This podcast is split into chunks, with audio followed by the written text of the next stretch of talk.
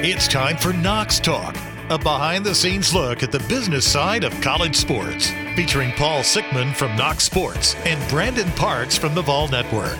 Now for today's show.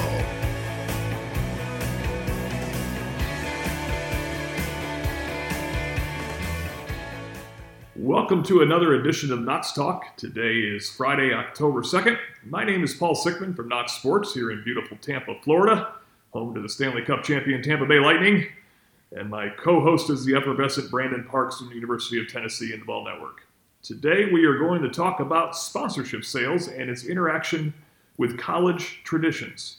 You know, it's funny, the NFL seems to be just rocking along. I'm not missing a beat right now with their television product this season because their product is mainly and always has been an on the field product.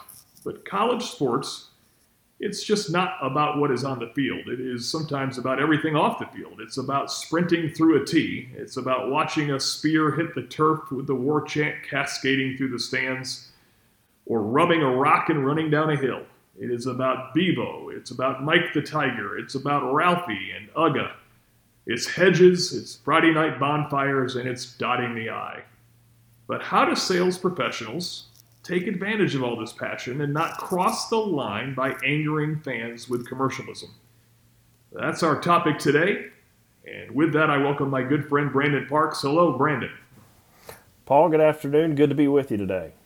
Thank you, sir. So, today we're going to talk about tradition, which we both love. I know we love not just the places we went, but all over the country and what makes college unique. And, and, it's really an interesting topic to me. It is how do you not cross the line? Because both of us have been in the sales and buying mode for you know for colleges all over the United States, and it is a very difficult thing sometimes because the way to reach fans is to reach into passion, and to try to reach into that passion, you have to kind of touch and and, and, and look at the traditions that those schools and those properties have. But if you go too far, that brand is going to lose. So I, I, think what I want to do today, Brandon, I know you've got a ton of stories to, that'll relate for us here, is talk about that. And so the first point here is in general, if you have a long established tradition with a school, it's not going to be successfully sponsored in a traditional sense. And I'll give you an example here. I mean, I don't think you can put the, the Target logo in the middle of Doak Campbell Stadium uh, and expect that spear to hit it and have no one be angry. I, I don't think you're going to have Mike's Cage in Baton Rouge, sponsored by Frosted Flakes, and expect no one to be angry. Uh, I think you just have to, you just can't cross a line with traditions in that way. What are your thoughts on that? I, I think it's something that certainly traditions often separate, help separate professional sports and specifically the NFL from college sports. Um, you know, the college sports and specifically in college football has such a long track record and those traditions have been built over time. I think you made a great point earlier. I do think it's part of the buying reason from a client and a sponsorship perspective is in a in a at a 30,000 foot level part of why they're buying certain institutions is to is to buy the traditions that come along with a football Saturday or a basketball or a game at Rupp Arena, you want to be associated with that passion and that energy and something that means so much to fan bases. And so I, I think it's a driving force uh, and a selling point for us as as sponsorship sellers and buyers in your case. Uh, but I think you, you hit on the right point. For a long-standing tradition, it becomes a very difficult decision to then want to sell a sponsorship to that specific tradition. And you know, when I look back just at my career here at the Vol Network at the University of Tennessee, I was a fan first of the Vols. I grew up in Knoxville. I went to games as a child. I think part of the reason that I have the affinity to the University of Tennessee is because it was something that my dad and I did uh, while I was growing up. It was something that he could take me to. And I remember sitting outside of the stadium on the hill watching the Vol Network uh, with their pregame traditional broadcast. And I remember watching the team walk to the stadium in the Vol Walk. And I would see the boats floating down the Tennessee River as part of the Vol Navy. And then you see the team run through the T. And you have all of these traditions. And I think that's what builds. Um, what builds the, the loyalty that fans have to their schools because it's it's a unifying force. Uh, but you, you can take it a step too far if you if you try to insert sponsorship into something uh, that is much more organic, uh, and then it just it's not ultimately a fit. Um, and so I can tell you, I wear two hats as a college sports marketer. On one hand, uh, I am a I am an aggressive, hopefully innovative seller that's trying to create new and creative ways for sponsors to be able to activate uh, around college sports and drive their business, build brand association, uh, and and create value. But then on the other hand, when I when I take my college sports marketing hat off and I put on my fan hat, I have to think about how I would view it if someone were to try to to, to I don't want to say mess with one of our traditions, but but essentially come in and take ownership of a tradition or or create something that feels more forced than organic. Uh, and, and, I think we, we have to balance that each and every day. Now, I think uh, you've got a, a, few ways here that we can talk through that, that I think sponsors can uh, create some brand association and identity around around traditions. But there's a right way to do it and a wrong way to do it, um, and it is you never want to hard sell a tradition at a school when you're a brand. You want to organically be a part of it, uh, and and I think there's a big difference between between the hard sell.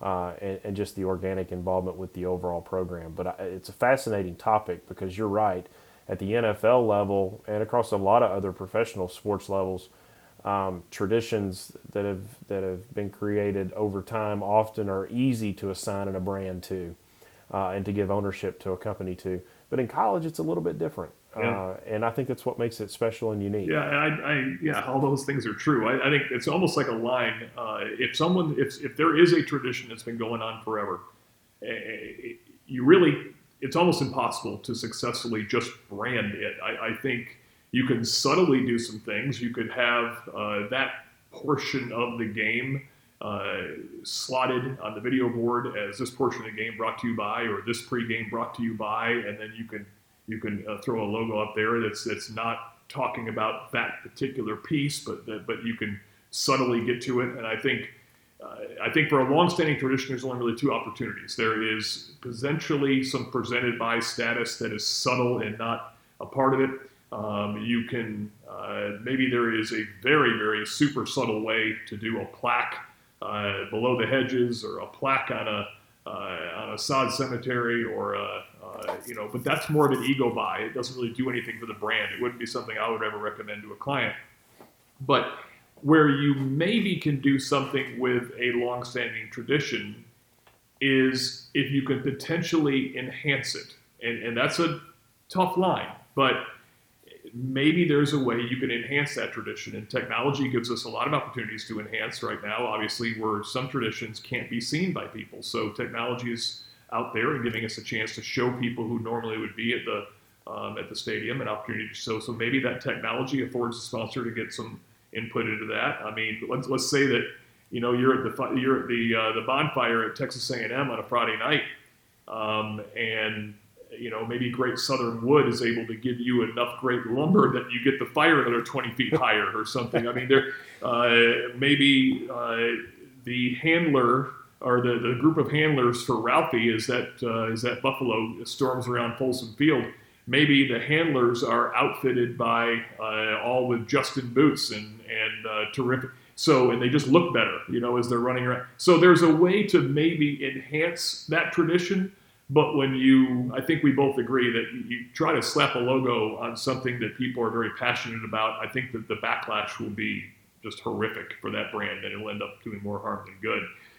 I so I think one thing I did want to talk about, I don't know if you had any kind of horror stories of people who have done that, Brandon, but I, the next kind of point here is how does a brand get associated with a tradition? And sometimes it's taking a risk and sponsoring a tradition when it first starts. And I know by definition, a tradition is something that's happened forever, but I, I will tell you that we've had, at our company, we've had some success with kind of sponsoring things right at their outset and, and, and being able to make it work. I have two examples from Texas. Um, at, at, University of Texas, when the new athletic director got there, uh, Chris basically said he wanted to create more of a game day atmosphere, and so their game day, uh, they had what they called Bevo Boulevard, and, and Bevo is obviously the name of the steer. Uh, and so Bevo Boulevard and the opportunity to parade that gigantic animal uh, down a route uh, became an opportunity for our client, uh, Texas Farm Bureau Insurance, to be able to have banners and sponsor this Bevo Boulevard. And so we did everything we could to kind of surround this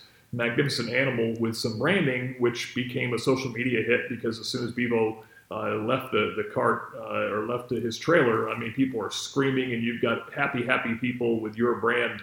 Uh, and it was a brand new take on what had obviously is a tradition having Bevo in the ballpark. So we were able to get there at the beginning, uh, and, it, it, felt very natural and organic. Another similar example with a gigantic animal in, in, Texas was at West Texas A&M, where they got a brand new stadium and they put their uh, their buffalo uh, uh, Thunder in a brand new pen.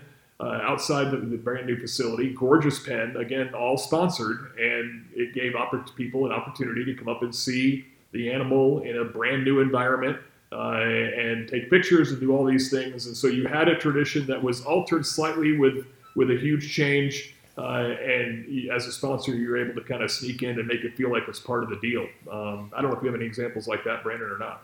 Uh, coincidentally, I have a, a, Farm Bureau Insurance Tennessee example uh, for us.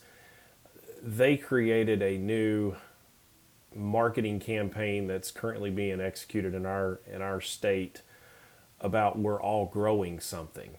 And they have this theme that they're using really outside of Tennessee athletics. It's it's a broad general marketing and advertising theme that the company has has taken ownership of and one of the ways that that we have tried to help them activate the activate the theme and then merge it with college athletics is through traditions and so over the summer, uh, they worked on producing a number of short short form videos, like three minute videos that basically go back and celebrate the traditions of University of Tennessee athletics and Tennessee football. Uh, and they, they broke each of the traditions down into into single videos, gave the history of the tradition, uh, and basically paid homage to it and just celebrated the fact that, that we're all growing something. And the University of Tennessee uh, has been growing a program uh, and growing a history and a tradition for years and years and years. And this was one way for them uh, to, to pay homage to those traditions and pageantry and so forth of Tennessee athletics. And I, I think it's a it's a way for them one to to create some brand recognition uh, and associate themselves to these traditions do it in a tasteful way that's celebrated by our fans, uh, and then engage fans um, through a digital platform uh, through social media, which is how the majority of these videos will be pushed out.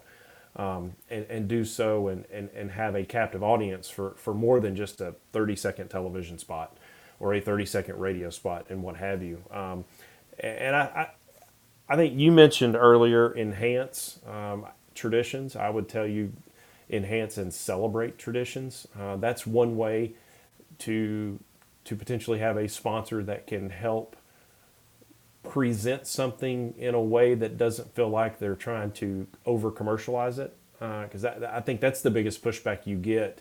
Don't mess with my traditions. Leave my traditions alone. Um, and the moment that, that you start talking about brand insertion, then you're talking about over commercializing. And I, I think, you know, in a lot of places, the venues where these games take place are traditions unto themselves and how we manage the facilities and what we're willing to do and what we're not willing to do. I think we've talked about it on previous podcasts. Um, but there are ways. I think the Farm Bureau Insurance examples there in Texas and then also with Tennessee, uh, with our Farm Bureau Insurance group here, finding ways to enhance and celebrate uh, is a great way to tie sponsorship into tradition. Yeah, you're right. I mean, talking about the venue, um, and again, we were sounding very uh, parochial here, but uh, probably maybe a half dozen years ago, the folks at, uh, at IMG Learfield uh, sold a sponsorship. There's only four signs on Doak Campbell Stadium in Tallahassee, and two of them are, are not branded at all.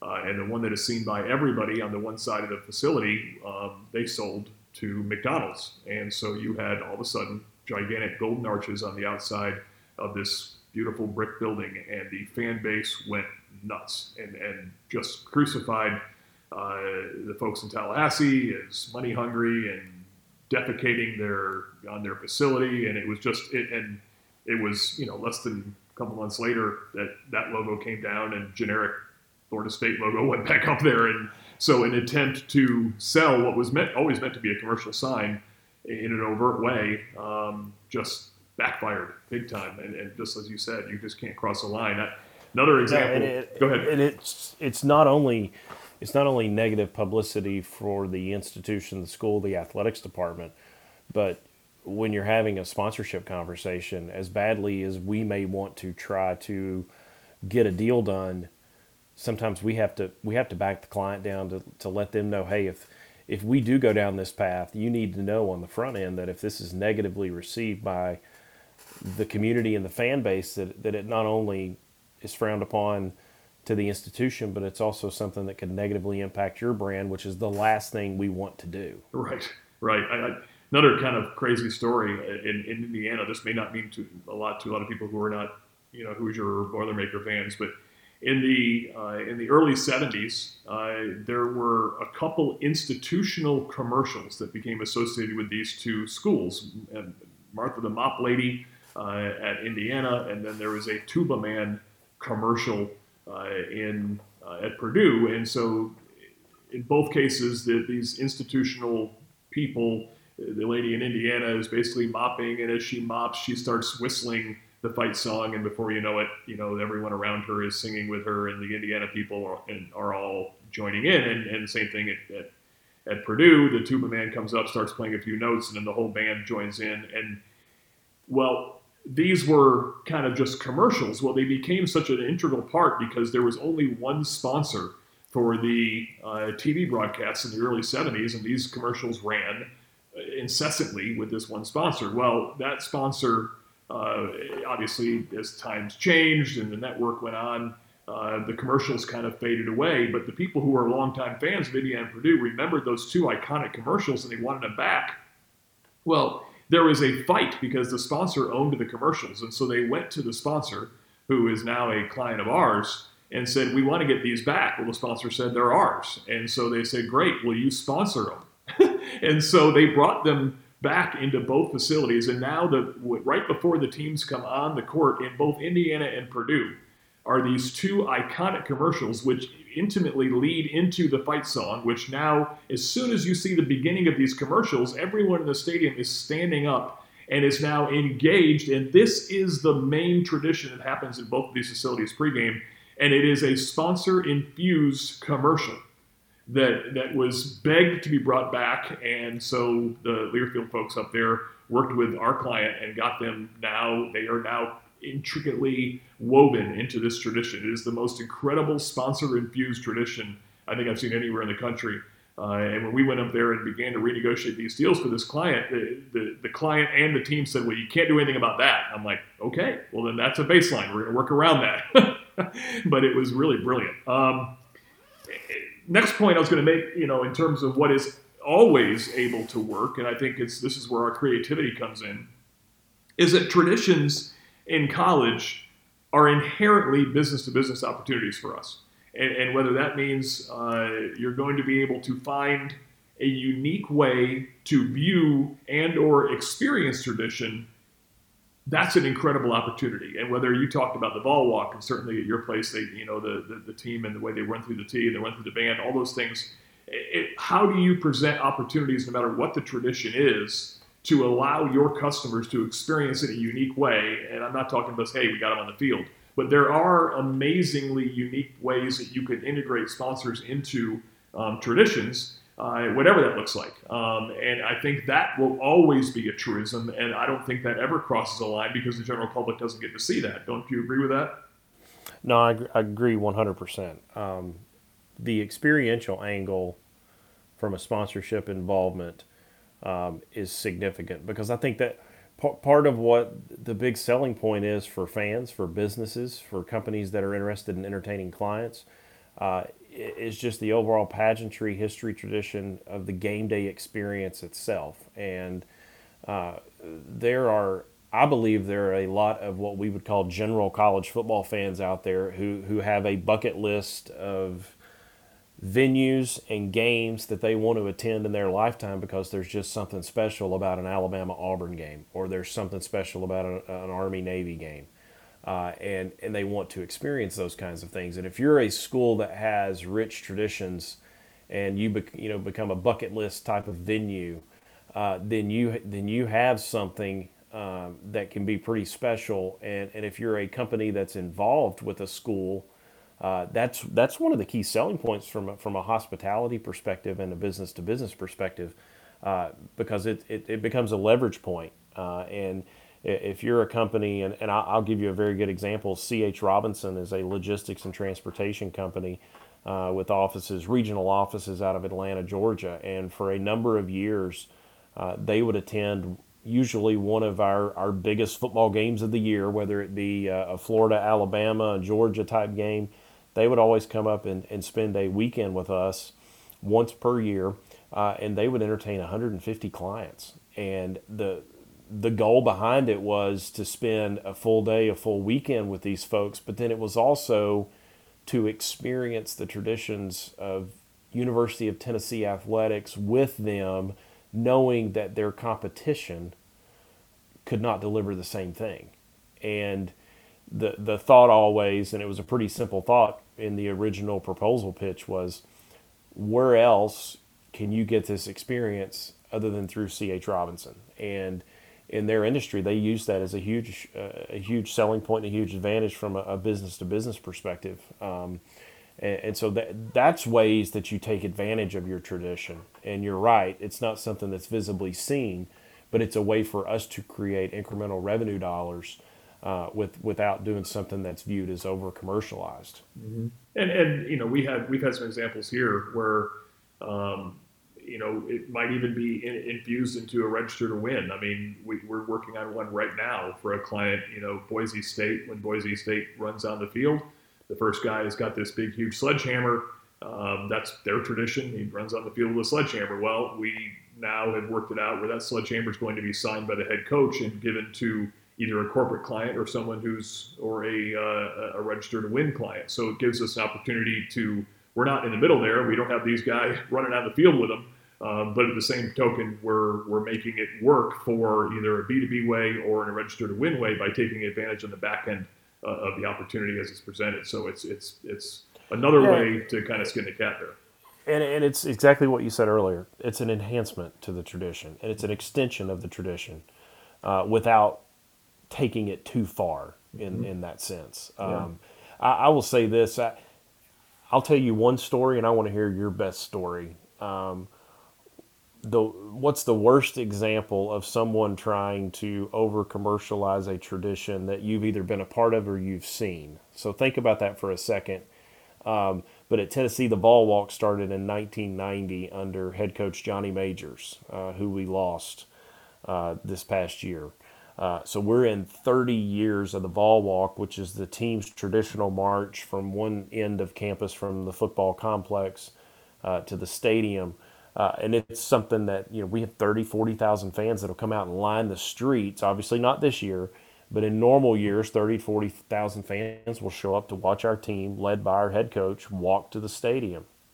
And obviously, huge part of, of the Tennessee game day experience. But we had a motorcycle company uh, a few years ago that approached us about essentially having motorcycles to lead our Vol Walk. And um, I accepted the idea and then immediately was shut down once I had the conversation on campus because it was just not something they wanted to touch or to mess with. They wanted to keep it organic in nature. And and, and, you know, as a fan, I can I can respect that. Um, but you know, there's, there's plenty of examples similar to that over the years where I know if if we had taken a step and and had took something on that, that a client potentially wanted to do, um, we we would have regretted it almost immediately. Um, so what do you have a do you have a a really bad example? I, I, have a pitch that got shut down. Uh, I don't know if this is a great example or not, but we had a, uh, a company that sells potting soil that we were we were pitching, um, and